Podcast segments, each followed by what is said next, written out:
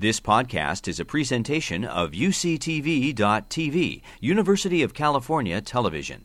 Like what you learn, help others discover UCTV podcasts by leaving a comment or rating in iTunes. Welcome to the second installment of the Fall 2017 UC Santa Barbara Innovator Story Series. I'm John Greathouse. You can follow me on Twitter at John Greathouse. We have with us tonight Kelly Ferguson. Kelly is currently the director of the Santa Barbara and Ventura County's Energize California program, and that's actually a subset of a larger program, um, which is which is a or a larger initiative, which is called the Los Angeles Clean Tech Incubator. Kelly's what she's really doing is she's trying to accelerate clean tech um, energy development by supporting entrepreneurs and startups and help giving them the resources to get their ideas off the ground. So these are smaller companies, um, in some cases, idea stage entities that won't be able to go out in the private sector at this point and raise money because they're just not far, along, far enough along, either improving out their idea or even just making sure their idea is feasible. Uh, incubators like this serve invaluable, uh, as an invaluable resource because it helps companies through what's called the valley of death. The valley of death is that, that time between the idea and maybe the prototype to when you're really an, a viable company that can raise institutional money. So, very, very important mission. Prior to joining the incubator, Kelly worked with the San Ynez Band of the Chumash Indians, uh, and she was their environmental director. And in that role, she was engaged with a diverse group of stakeholders. You can imagine a lot of people have different agendas um, sitting around the table. A lot of different jurisdictions that had, you know, they had different um, agendas as well. Things that were important to them might not have been important to other folks. And her role was to enhance the tribe's uh, capacity to protect their natural resources. And she also got involved in empowering the community with regards to a green jobs program. So we're going to talk a little bit about that. Um, that was a great opportunity for her to combine her, her love of the environment and her um, compassion to see the environmental resources being used wisely with helping um, a group of folks that probably don't get that kind of expertise um, as often as they should, as often as they need it. So, uh, not, as if that wasn't enough, that she's working um, with the Chumash, she also was elected as an advocate for 30 federally recognized tribes that comprise Southern California. So, she represented 30 different tribes, and she worked with the EPA. And in that role, she was working to strengthen the tribal environmental and public health programs, um, as well as addressing regional resource needs. So, again, sitting there with the government, trying to work with 30 different tribes that might have, again, different resources that they're interested in conserving and different resources they want to exploit.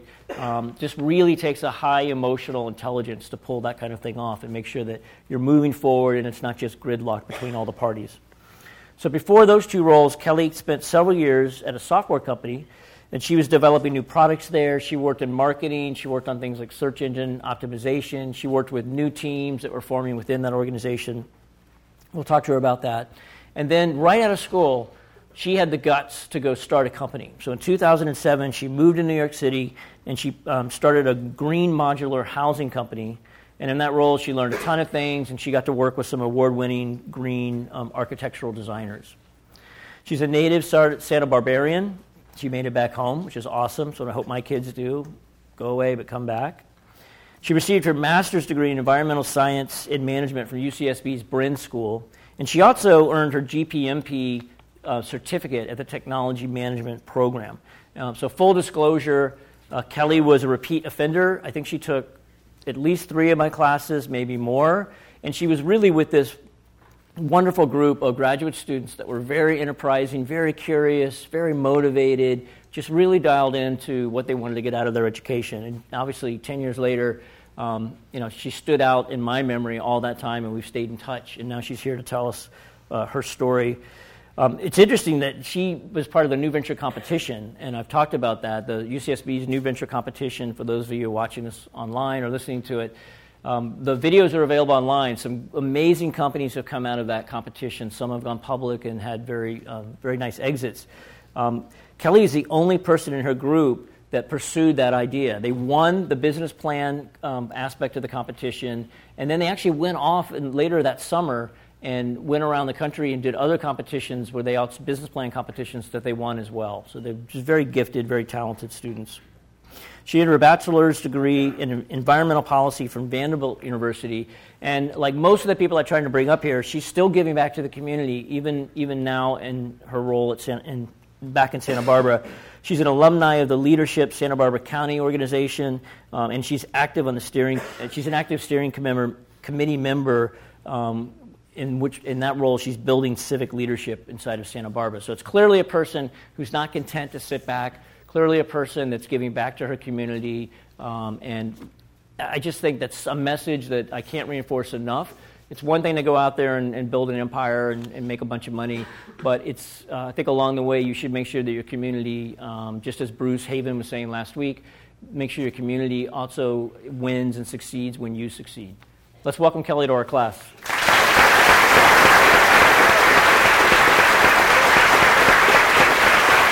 Good to see you.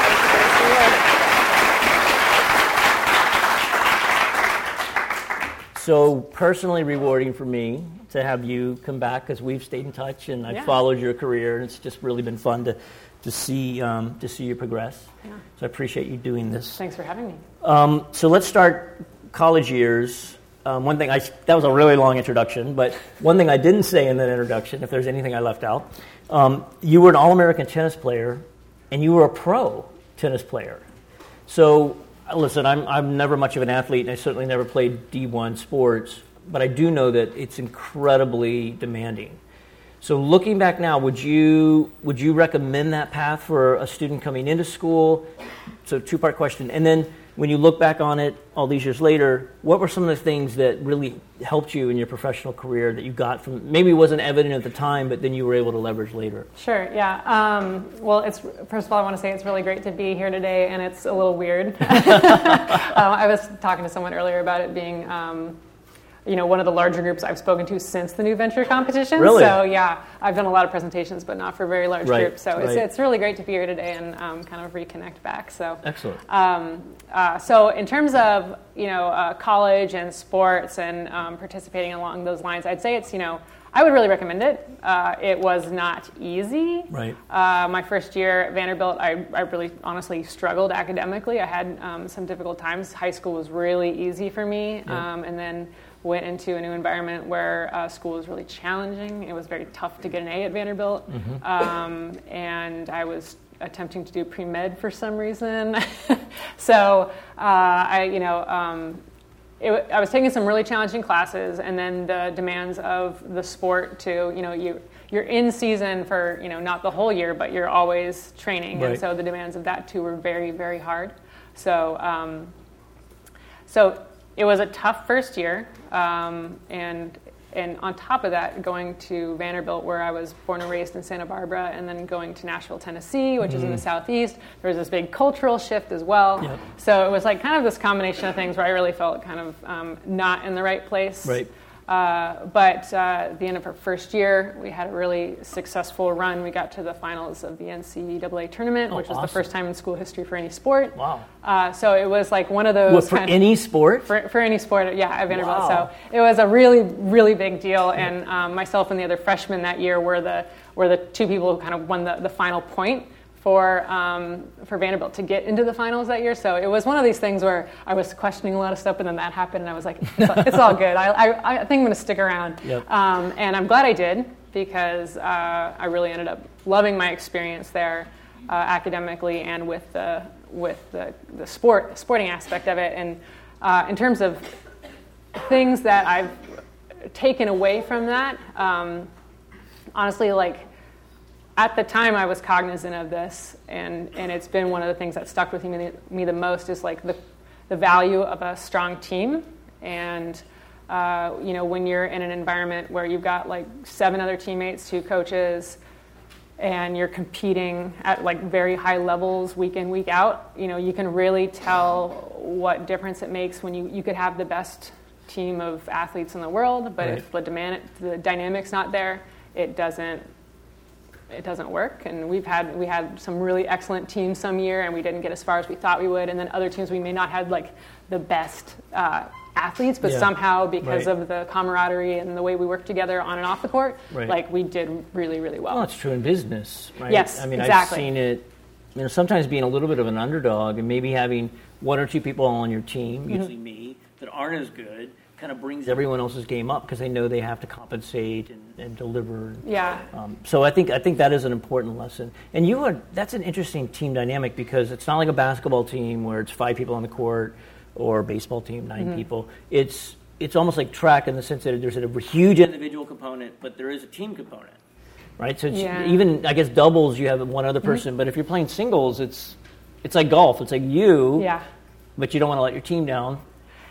Yeah, and, and right. So growing up, I played all by myself all the time, right? And um, and I did well. I did well enough to get into Vanderbilt and um, you know play for a really highly regarded school. Uh, but it wasn't until I was like really in a team environment that I, I felt like I really excelled because there was kind of that added I don't know pressure, but like you know um, I, I felt like I performed much better in that type of environment.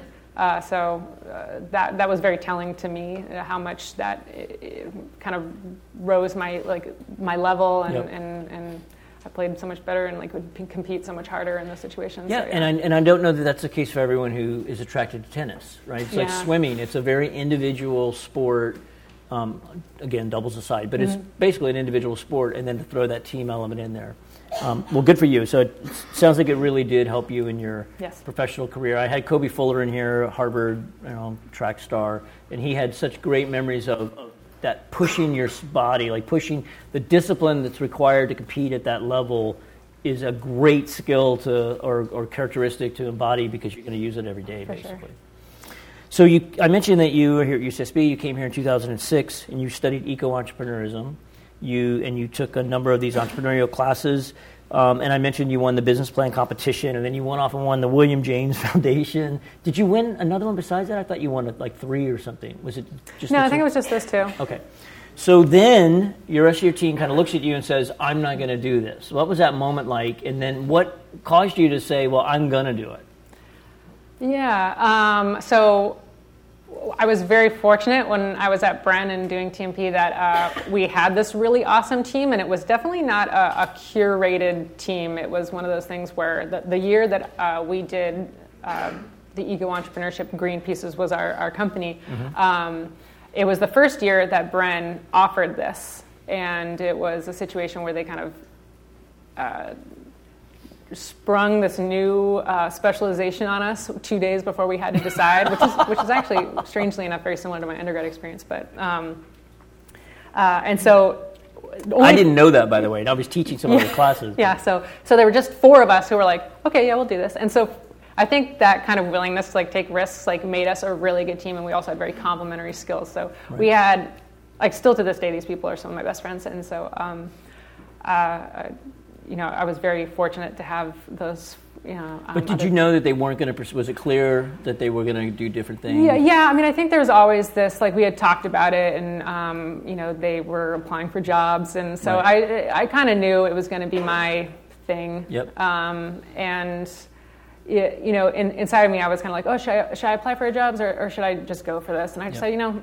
I'm going to go for it because w- w- let's just see what happens. And Yeah. um, and I, I believed in what we were doing, and obviously we were getting this. Um, you know this uh, these these awards and um, affirmations. So you know I, uh, I felt like this was something that we could really move forward with, and I believed in what it was doing. It was a green modular housing company, so essentially um, the idea was you know green housing for more people because it would be at a price point where more people could afford it. And this was kind of pre-tiny home movement, right? It was a- Y- Yeah, um, and and it's really funny because um, in our incubator now we actually have another green modular housing. oh, do you?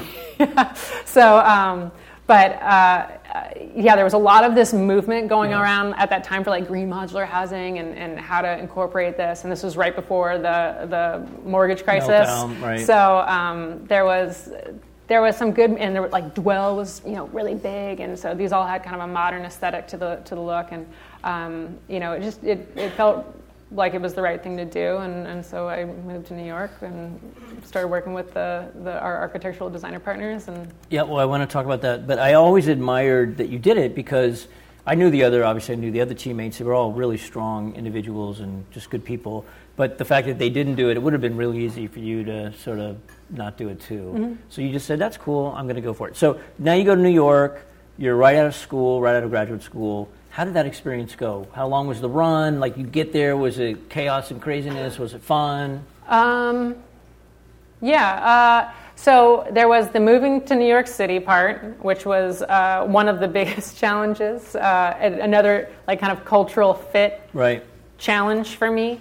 Um, it was very. Uh, there was a lot of w- when we got out there. Uh, one of the big uh, objectives was to basically we've been we've been talking about this green modular housing project in theory, and so at that point it was really about okay, let's uh, design a prototype Let's see how much this thing will cost. Let's see what the green elements are going to be in it. Mm-hmm. Let's start talking to modular housing factories. So a lot of that was um, was my job to go throughout the Northeast and talk to these modular housing factories, see like could because our decision at that point was are we going to make our own factory to build these things right. or are we going to partner with pre-existing factory and license out designs things like that so yep um, so that was a, a, whole new world where I really didn't know much about, and so it was a, a, lot of learning from there. And then same thing with the prototype development. I'm not a designer, of, I'm not an architect, so uh, there was a big learning curve there too. But fortunately, I was working with a lot of people who were that's what they did for a living, so that was um, uh, very obviously very helpful. Uh, and then you know ultimately did, I did that for a, a little less than a year. Um, and then that was kind of around the time of the mortgage crisis. Right. Um, but you know, it wasn't so. That wasn't really the reason that I stopped doing that. Um, I think it was kind of clear to me that it wasn't really the place for me. Uh, just the dynamic and the and the communication in the organization was not quite where I wanted it to be. And again, like culturally, like uh, uh the Northeast and New York City wasn't right. really a fit. I mean, I'm a California person, right, so right. Um, I really kind of aspired to be somewhere where things were a little more chill and um, a place where I felt at, at home and at ease. And um, and you know, it it was a challenging decision to come back, but I really felt like it was the right thing for me to do and like the healthy thing for me to do. Right. Um, because I could have, it, it, just, I could tell the kind of the direction it was going. It was not where I needed to be anymore. Um, and I remember kind of periodically talking to you and being like, am, am, I am I crazy or is this like is this okay? Is this not okay? And and so it was good to like be able to, to talk to you about that kind of thing. Well, I and, think, and I, but I think it's hard to. You have to be honest with yourself, mm-hmm. and you, you obviously don't want to be a quitter, don't want to right. throw in the towel too soon. Totally. But at the same time, if you're, I mean, we all know really what our gut's telling yeah. us. Sometimes we don't really want to hear it, and, or we rationalize it away. Um, but you definitely gave it a shot. I mean, you were there, you gave it a shot. You you you you had that experience. Mm-hmm. A lot of people are never bold enough to go um, to go for it and do that. So you know what it felt to sort of not have a net and just free fall and just hope for the best. So then you come back to Santa Barbara and you ended up um, working for a lar- not a large company, but large for Santa Barbara, very successful company. Um, that is kind of dominates their space, so so so a good place in that regard. Um, and you were a bit of an entrepreneur inside this larger organization.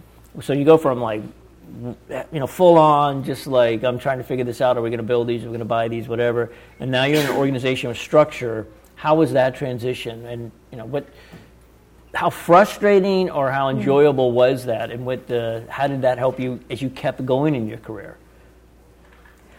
Uh, so, you know, at the time, uh, so I left New York. I came back to Santa Barbara, and I wanted to be in Santa Barbara. My family's here. Um, my boyfriend and my husband were here, and I wanted to be here, and that's right. where all my connections are. And um, yep. I'm obviously very committed to, to Santa Barbara as a community. Uh, and so I was looking around, applying for lots of jobs. wasn't getting any jobs. Uh, it was a tough time too. yeah, it I was mean, the economy was not in great shape. Yeah. Um, and so I had some personal connections at, uh, we're not saying. You could say. Okay, so I, I, worked for Yardi Systems, and so I had some personal connections at Yardi Systems. And um, at the time, uh, they had a marketing position open.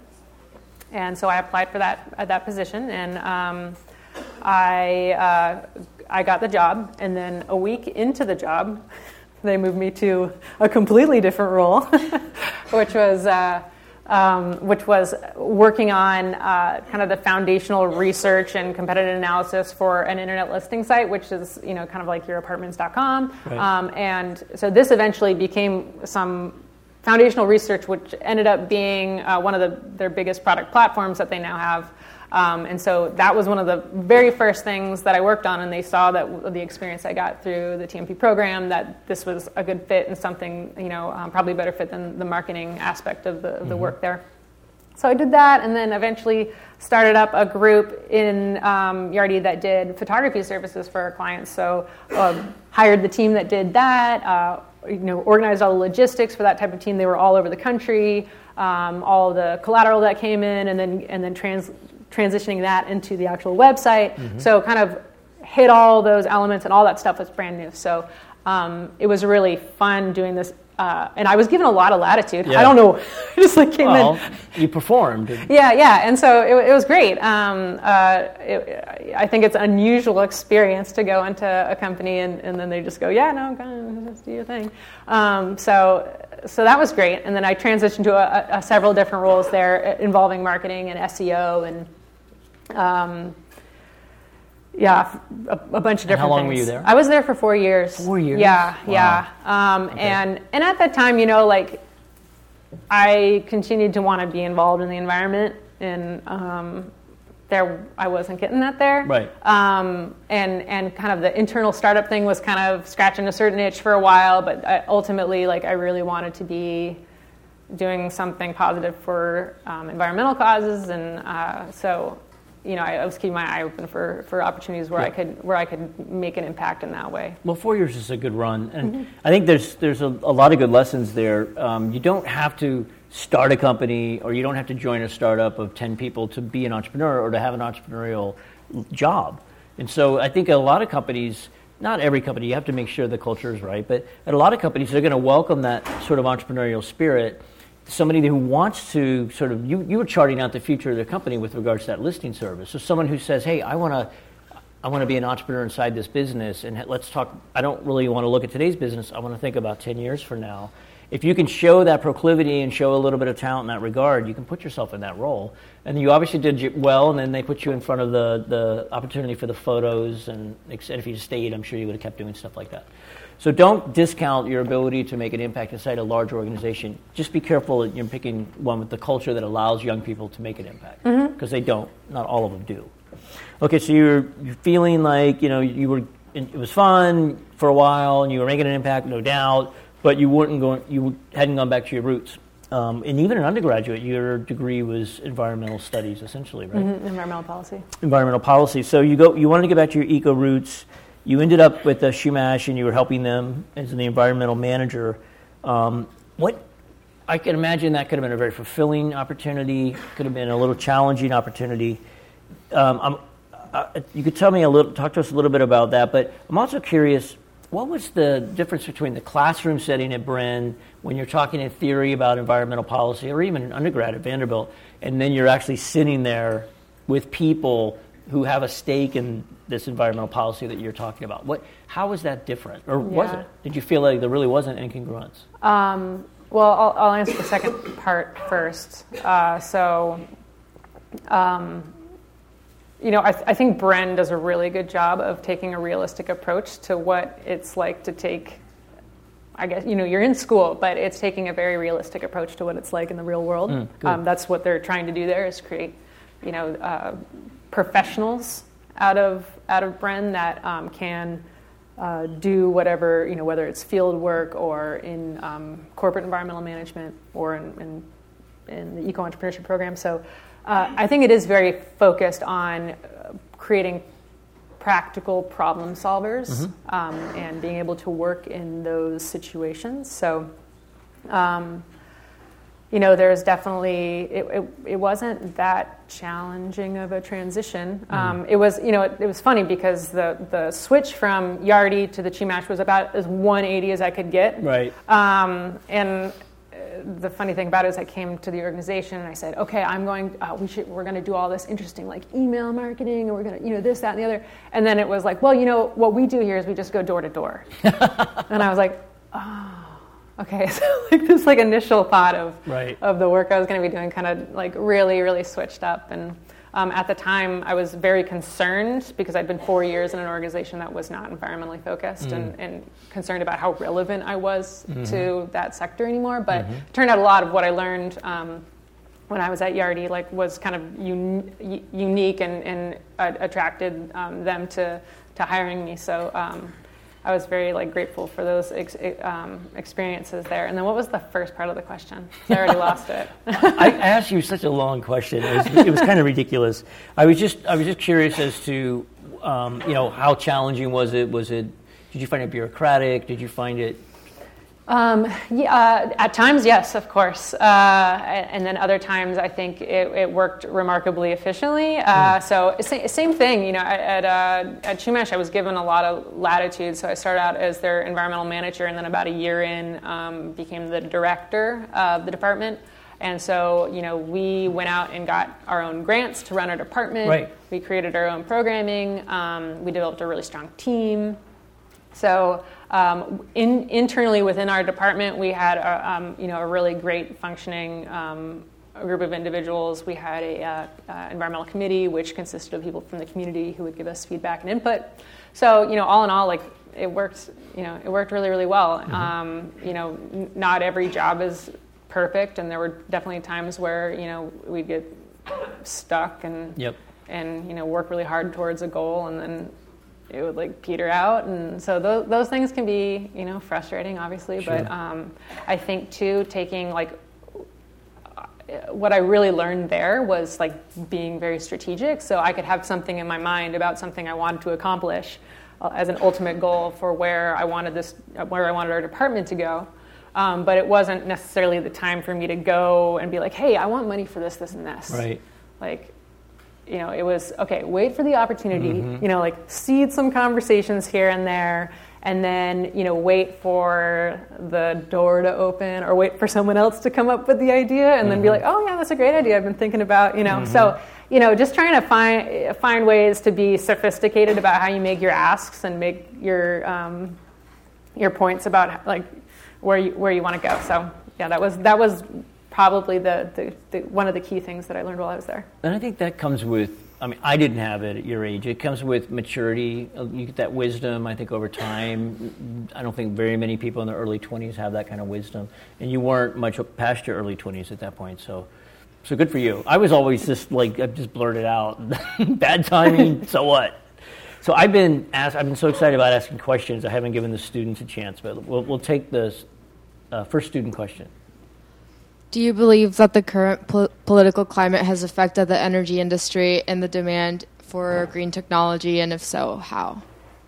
Yeah, so um, obviously there's a lot going on at the federal level right now in terms of what direction we're going with uh, the environment and energy. Um, so I think, you know, one of the big advantages for um, one of the things that helps clean tech companies is grant funding. Um, and so that comes from a variety of sources, including the federal government. Um, so obviously, uh, things that affect the federal budget, um, you know, for DOE or for EPA, things like that, will obviously uh, impact opportunities for these types of companies moving forward. So I think that's a worry. Um, but at the state level, I think we're seeing a very renewed commitment to moving these things forward. And my current position is funded by the California Energy Commission as part of this acknowledgement that uh, we have these uh, regulatory goals we're trying to meet. We're trying to hit these climate targets, these energy car- targets. So, uh, and and we're not quite there yet. And so, how do we um, fund the ecosystems, fund the entrepreneurs, so that um, we can get these technologies to market faster? So, I think we're seeing uh, a, a lot at the state level, and so there's some some continued opportunities there. You mentioned um, the grant earlier. You, you ended up securing a million dollar grant. Um, what what was the specific purpose of that grant, and was it tied in with the work you were doing with the EPA, or was that totally separate? Um, so all in all, the so the million dollars was like over several grants. Um, eh, so this was at Chumash, yeah. um, and uh, so we pretty much funded our department almost entirely through grants. Okay. Um, so you know we would get grants from the EPA, from uh, DOE, from Administration for Native Americans. Um, so uh, there were a lot of sources, and I got very good at writing grants. Right. Um, that's a very important job, yeah, and it's yeah. not the most fun job, right. but it's an extremely valuable job. Um, and so uh, th- that was, you know, all, all that money kind of went to the programs that we ran at uh, at the Chumash Environmental Office. And then with the Regional Tribal Operations Committee, that was kind of tied to an EPA grant function. And so through that, myself and two others were um, the reps for the, the Southern California fed, federally recognized tribes. Mm-hmm. Um, and so that effort was really to uh, allow to, to provide this open line of communication between tribes and the EPA so that they could function more effectively, totally acknowledging the fact that you know, oftentimes these government organizations don't work well one on one, and right. and tribes in the past and, and presently have been um, neglected in a lot of ways and not listened to, and they have uh, unique problems and uh, you know uh, very serious challenges in many respects. And so, you know, how can the EPA work better with tribes so that they can be an asset and a help and do their their, their job to, right. to provide the resources needed for um, these communities. So. Did you feel like you were able to move the ball with the EPA? You were able to um, make some progress. You know, in, in, uh, there was one in particular. Um, speaking about the the the RTOC, the Regional Tribal Operations Committee. There's a um, uh, like a, a, really devastating situation going on at the Salton Sea. Uh, I don't know how many people are aware of it, but um, uh, essentially, the Salton Sea is this very large, not necessarily in terms of water, but in terms of landmass, uh, sea right like near the border of Mexico, and um, it was kind of this accidental lake, and right. Uh, because of some agreements between um, some water agencies in San Diego, they uh, decided to divert the water that was going into the Salton Sea to San Diego uh, as just part of water negotiations. But the impact on that area means that lake's going to dry up and there's going to be all sorts of uh, impacts, particularly in terms of air quality as the, mm. the lake dries up and um, you have all these air quality issues with the wind picking up all of the, um, the sand, and the, and the whole region around there is, is full of agriculture. So there's all this like um, drainage that goes in there that has you know some things that you don't want to be breathing in the air, and that area already has terrible air quality. So there's a tri- there's several tribes in the Coachella Valley that would be uh, really affected by that. So one of the things I helped work on was um, it's a really talk about a jurisdictional right, like right. mess. So you have like multiple agencies, multiple water agencies, like the state, the federal government, like uh, you know different counties, uh, tribal governments, like lots of. So how do you make that work? But it seems like the tendency there is everyone just pointing at someone else. I mean that's yeah yeah. Um, so that's you know uh, I don't know the current status of it, but it's it's. Uh, super challenging about like okay well we need money to do these things. Okay now how do we allot this money and what projects are we going to move forward with? There's not enough money like how do we prioritize this? So there's so many challenges there but one of the, the things that i was helping to work on was um, the tribes really felt like they were not being included in, in discussions mm. with what was going on here and it was going to be impacting you know um, oftentimes when there are these you know public comment periods there's no outreach to tribes because people I d- I don't think people ignore tribes. I right. just think they don't know how to engage tribes. Right. Um, and so, you know, uh, there wasn't really any input or comments on when they were making this agreement that would impact this whole area. And so there was a lot of frustration on that on behalf of tribes. So ultimately, um, you know, that decision was done and made, and so now it's how do we deal with the repercussions. So it was really about bringing in um, uh, the EPA to these discussions and be like, okay, you need to help facilitate this discussion with, with what's going on with the tribes so that they can actually put their input in and, you know, get their say and, and make sure that their, you know, their concerns are being accounted for as well. So that was something I was so, so you were their advocate at the EPA level. Did, and the, the way it worked is you would meet with the tribes, understand their input, understand what, you know, the, what they wanted to see happen, Did, and then you went back to the EPA and tried to initiate that, or was it more of you were just a conduit to get their voice heard at the EPA? Um, kind of both. So uh, I would. So one of the reasons I wanted to be involved in this in the first place is I really enjoyed working for the Chumash, but um, you know the the San Ynez Chumash are are doing really well in a lot right, of respects, right. and so um, I. I wanted to connect with the, with other tribes to um, see what other issues were out there and see how I could help. So, um, the the Chumash are like one of the northernmost Southern California tribes, um, and oh, the way myself and the other kind of elected officials, like we separated it was, you know, we would take like 10 tribes apiece. And so mine was like the Coachella Valley was my, mm. my, my, my, group of tribes. And so um, I would make a point to travel down there and meet with them because I felt like that was the most effective way to get people in a room and also like guilt people in. Like I drove four hours right, to right, get here, right. so you have to come see me. Yeah. Um, and and and it, I think it worked really well because I was also like new, you know, to the to the whole thing, and mm-hmm. um, and just to kind of like work on that face to face, which I think is so important. Um, I so, didn't realize you were elected. So yeah, yeah. I mean, it's a yeah. It, so it, it was um, it was a uh,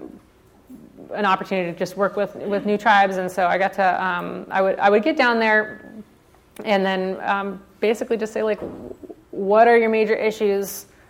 How do you think that the RTOC and the EPA can help? Um, and then take that back. We would have quarterly meetings, um, the RTOC, and so we would present those issues. The EPA would also be present. Mm. I mean, they were they were you know very big meetings with multiple layers of the EPA. Mm-hmm. Um, so it was it was I think you know I think it's a productive vehicle to to keep that relationship and line open. Like it's not perfect, but right. Um, you know, so it uh, sounded like they were committed to helping the EPA, but they just didn't really know what move, helping meant. Well, things move slowly, you know. Yes. Like, and and sometimes it's like beyond one organization. Yeah, it's just you know you can only do so much sometimes. Like, well, I, when I read that about your background, I was like, that seems like to be the antithesis of an entrepreneur to be able to have that patience, mm. that level of patience to deal with the Very bureaucracy. now I know you're patient. Um, and I think that's you know you, have got quite a breadth there because I would it would be hard for me I'd be extremely frustrated yeah yeah very I can ineffectual see that. I can see that yeah no I mean that was some you know really something that I, I uh, had to be flexible with at first and really kind of just learn to okay like things just take time it's okay just like because otherwise I'm like stressing myself right. out and I'm super unhappy right. and, and, probably, and, everybody else is angry and right and you're you're less effective because yeah. you're not in the vibe that they're in yeah uh, we'll take the, the next student's question. And what was your biggest motive for wanting to bring new technology to markets, and how do those two things go hand in hand? Yeah, so one of the things I think that attracted me to eco entrepreneurship at Bren in the first place was, um, you know, people associate uh, environmentalism with like regulations and yeah, no and right. um, and barriers to things, uh, and that's not my personality. Uh, and so I think like this whole world of, of eco entrepreneurship and um, and supporting these companies in this incubator, like that's that's you know this way of of creating solutions to these problems that are productive right. and positive, and so that's very appealing to me. So yeah. And I, I really saw that in the I taught the Bren students for I don't know five years or so. Sort of, it's like hippies realistic hippies. Like it's not the idealistic hippie that never gets anything done, um, and it's not the uber angry person that you know is going to alienate everyone. It's really just someone that says, "Listen, uh, if the government can help us." Wonderful, but we're not going to rely on the government helping us. We're going to create something that's sustainable on its own. Mm-hmm. And I really like that about your, your project and, and many of the projects that, that have come through that program it's, it's, I think, the smart way of going about it because if you're reliant on a government eh, eh, program, it can come and go with mm-hmm. different politicians. So you want to be able to weather those storms. Mm-hmm. So, so I definitely saw that in your group, and, um, and I've seen it in a number of Bren groups since then. So getting back to the incubator, I know most of the, or all the companies at this point are nonprofits, so they're not out. Or they are. Did I get that wrong? Sorry. Yeah. So they're they're double bottom line though, right? Yeah, yeah. I mean, yeah. So, so sorry, I confused that. Um, what talk to me about the impact report and the way you guys are, are, are I know that your your cohort is new, but, but the incubators yeah. had a number of companies. How are you measuring success? What are the metrics you're looking at? Yeah, so yeah, measuring success is always a big challenge, um, especially like it's a challenge too for um, a lot of clean tech companies because there's this long runway, right. lots of capital needed, lots of time. But um, uh, so yeah, so the companies in our incubator are all nonprofits, as far as I'm aware. Um, and you know, uh, a lot of them have they obviously have a clean tech bent to them, um, and some of them have you know social missions to them as well. Uh, so w- one of the things that um, uh, Los Angeles Cleantech Incubator did this year was um, create this uh, impact report. We call it Just Impact, uh, and and through that we are measuring metrics uh, in social, economic, and environmental to kind of showcase the work that we've been doing and, and its results in the um, the companies that we've been working in, and also as like a tool to work with investors mm-hmm, and, mm-hmm. and and show like you know the impact that these companies are making. Um, so uh, you know, that came out earlier this year and it's been really, really well received. Uh, so we, you know, on the kind of jobs and, and, like economic and social, you know, components of what we do, like we've, you know, uh, uh there's been, you know, a massive increase in the number of employees that have come out of um, that companies in our incubator. Mm-hmm. There have been, um, you know, uh, doubling of the number of female employees, almost a quadrupling of the number of um, minorities employed. Oh, so, like some of these, like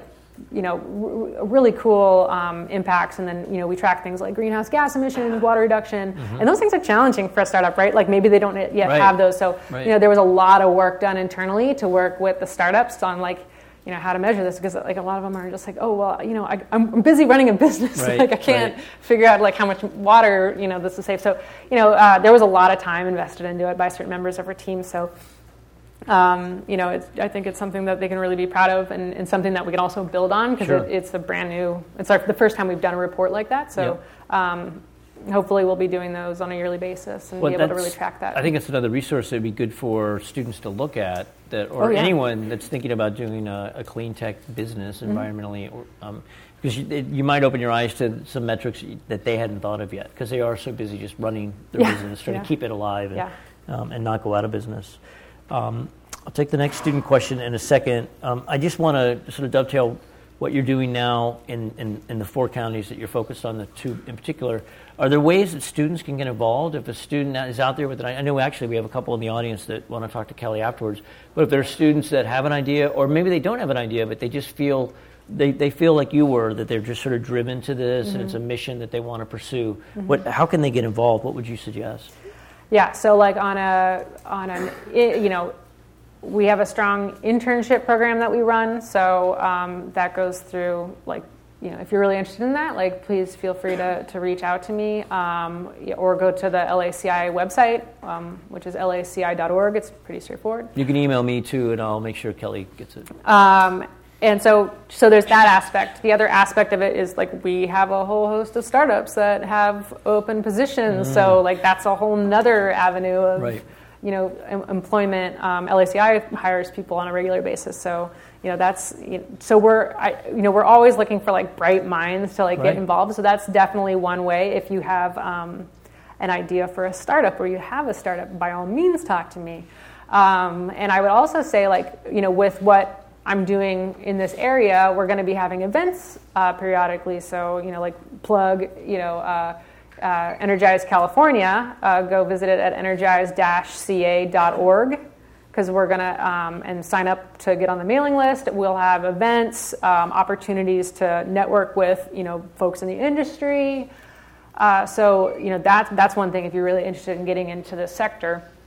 Um, on on top of that, um, we're going to be you know recognizing that there's probably a limited number of uh, clean energy companies in, in these regions, right? So, like, right. let's say I do the best job ever, and everybody gets in the innovators program. Like, now what? Right, right. so, you know, we definitely have an eye out for like what's next, um, and why I'm really excited about what happens here at UCSB, because I think there's opportunities to really kind of, you know, uh, put people with problems in front of bright minds and seed those next ideas. So, um, you know, stay tuned for opportunities with that. We're looking at some engagement with uh, the County of Los Angeles to do kind of almost like a switch pitch thing. Mm. So um, organizations come so people to say, "Here's the problem I have. Yeah. What's the solution?" Okay. Yeah, and so either you know maybe the solution already exists, so you've got entrepreneurs being like, "Oh, I've got you know, i right. I, am doing that," right. or you've got um, people in there being like, "Oh, that makes me think about this. Like maybe mm-hmm. this is a way, and, and so that's always the best way to come at an idea is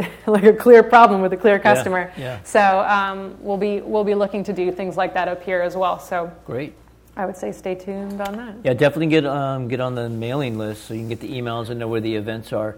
And if you have an interest at all in, in, in this world, this is the network you should be trying to introduce yourself to. Right? You should mm-hmm. just be going to events, getting to know people. And I can guarantee you that, especially if you're doing this as an undergraduate, it's going to impress people because just so few of the undergrads really take the time to do it. So that's a great way to stand out. And the worst thing that happens is you have something really unusual and interesting to talk about on your resume. So yeah. really no downside to it. Yeah, and stay tuned to like what's going on at LACI if you like are able to make it down for a really interesting event because we have some really interesting events going on down there. Um, and you know, there's also you never know who you're going to talk to. Right. Like, yeah, uh, there's all sorts of industry people, nonprofit people, startups. So you know, you might be sitting next to someone who's doing something really cool. And yep, it could change your life. Yeah. Be careful, it could change your life. we'll take the next student's question. Hello. Um, you talked uh, about struggling earlier in school, and do you see any carryover in those challenges today? And what do you think your biggest tool is in accomplishing these? Um, yeah, so uh, when I was in school and I was struggling, like my first year in college, uh, it was a very overwhelming experience. And so I really had to kind of step back and really focus. So obviously, like college is really distracting, right?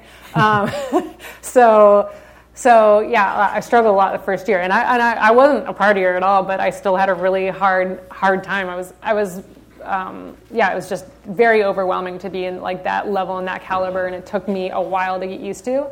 And that seems to be something I kind of carry over. Um, I'm not necessarily somebody who like steps in a room and like dives, like joins a group, and I'm like, hey, you know, I'm much more of a, you know, like I, I kind of sit back and I um, observe and like figure out where the most efficient and best way for me to participate is. Um, and so that's something I think, like after my first year of school, like really I had to um, assess and focus really hard on like how I. So I like my second year, I just like spent all my weekends doing work so I could free myself up during the week to focus on tennis. So I, I really had no life, but it was I was very successful.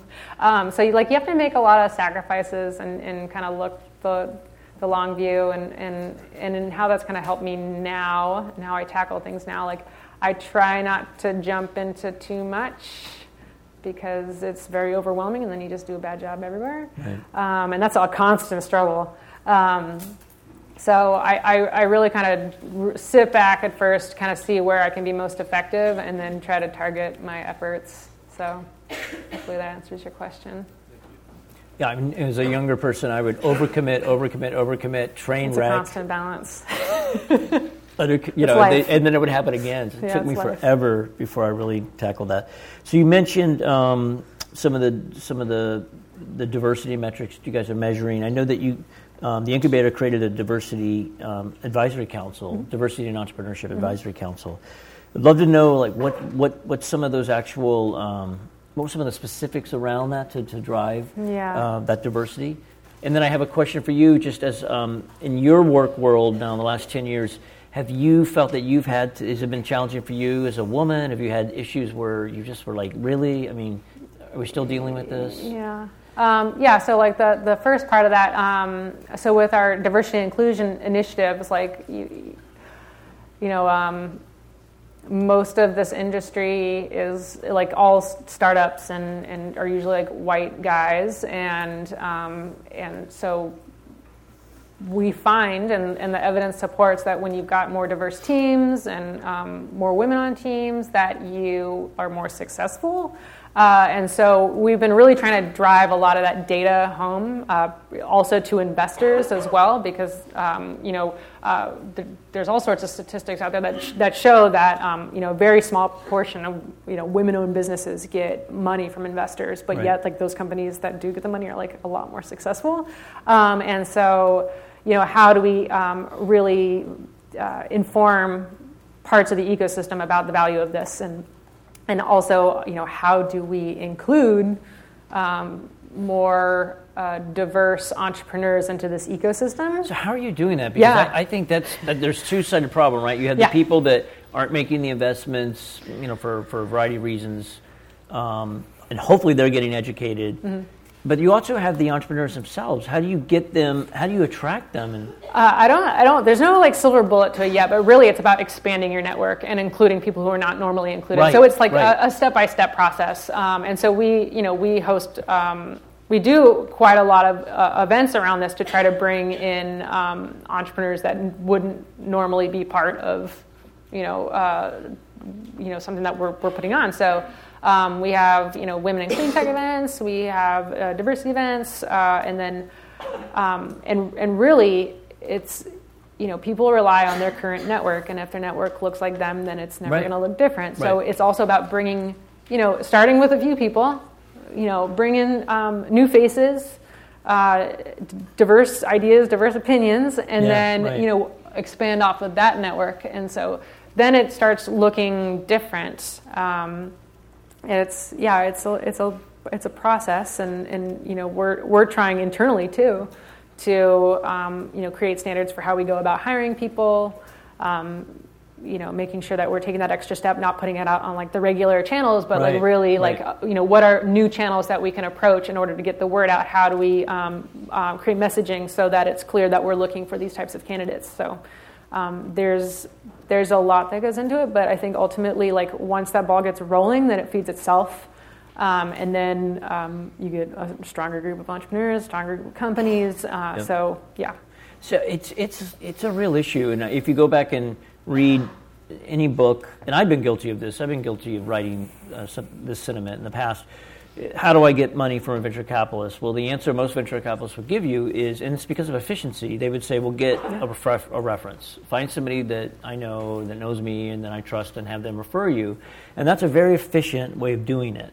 But the end result is that, as you say, that really just limits people to people that are can get into my network. Mm-hmm. And so if mm-hmm. you don't have access to my network already, you might get in. And there have been people I've invested in people that you know grew up in very non-traditional um, backgrounds.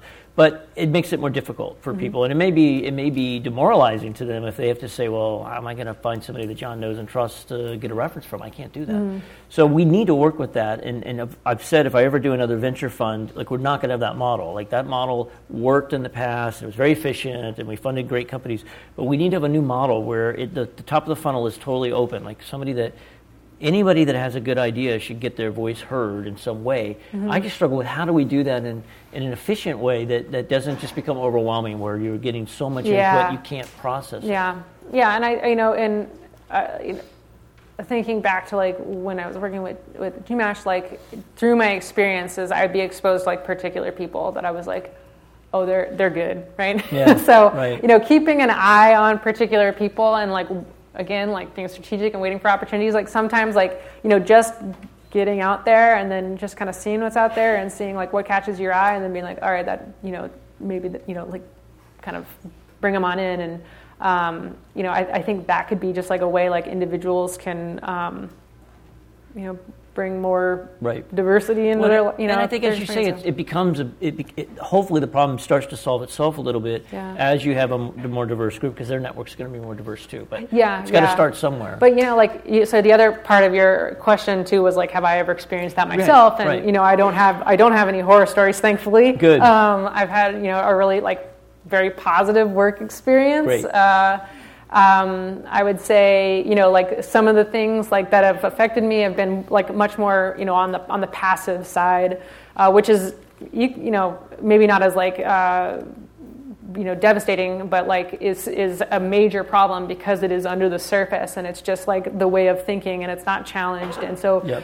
that's kind of like the the obvious stuff is easy to be like yeah that's wrong Right. um, but the the kind of little things you know like looking at a, at a group of um, entrepreneurs that come in and be like yeah you got no women on your team. What's up with that? Right, Like, right. or you know oh I see like on your on your financials that you pay the woman less than everyone what's going on with that? You know like like asking those questions um, you know challenging people like, with you know how they're approaching a problem in the first place like yep. you know they're they're little things but you know just speaking up and just you know making note of it is, Yeah, is enough. A lot of I times, think- I think, for people to think twice. I agree. Change think- their behavior. Drawing attention to it. I mean, I, I I'm lucky too that I haven't ever had to sit through anything like utterly egregious. But but I, I mean, there's been situations where uh, after a meeting, I've, I've talked to a couple men, and I just, just sort of said, Do "You realize you oh, you talked over so and so." Yeah. Like a lot, Yeah. And I think you talked over her a lot more than you talked over anyone else. Yeah. Just be aware of that. Oh yeah, Um, anyway, that happens. yeah, I Yeah. know it's it's frustrating, but we'll end on a more positive. um, so it just it's it, I shake my head sometimes. But you've done a great job of staying in touch with me, um, and I'm just wondering: are there any lessons that you could offer people watching, people in the audience, young people specifically that are just trying to build a network to begin with? What are some healthy, creative ways to just to keep that network alive? Yeah. Um, well, I I think um, getting yourself out there, like you were talking about this earlier, like before I came up here, uh, you know, really getting yourself out there networking before you need the help. Right. Even if like you might need the help right then, but like Right. maybe not making the ask at that time and just kind of building towards it. It's that like strategic and and, and patience that's kind of needed sometimes. Um, like with you is pretty easy. I mean, you were really helpful as a as a professor and a teacher, and um, and were open when I you know needed help, and um, and it was it was really awesome to be able to be like, hey, I'm back in this again, and like reconnect with you. So that that's that was really easy, and and you know I think also like when I would see you out, like I would say hi, I would make a point to say Yeah, hi, right? yeah. So like there's just these little things where you know you have all these touch points over a period of time, and it's not like um, you know super out of the blue, you know, Yeah. and not having that connection over time. I think too, like most people are really willing to help.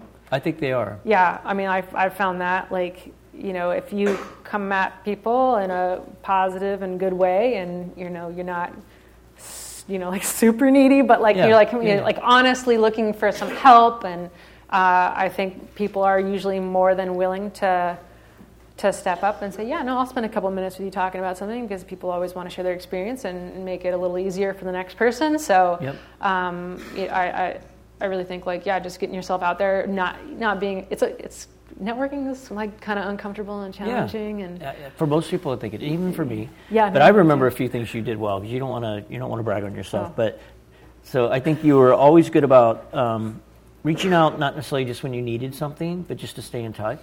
I thought that was wonderful. I have a lot of students who do that, but I really appreciated that with you. You were always very conscientious about saying thank you, which again, surprisingly, isn't always the case.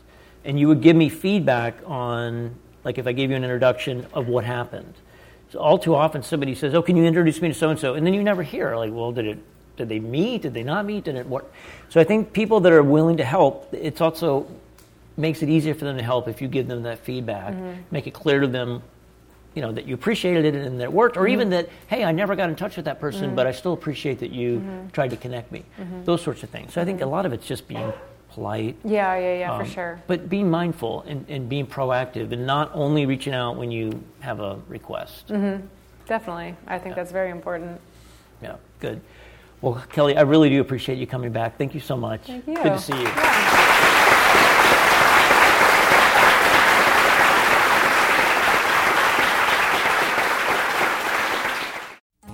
You've been listening to a podcast by University of California Television. For more information about this program or UCTV, visit us online at uctv.tv.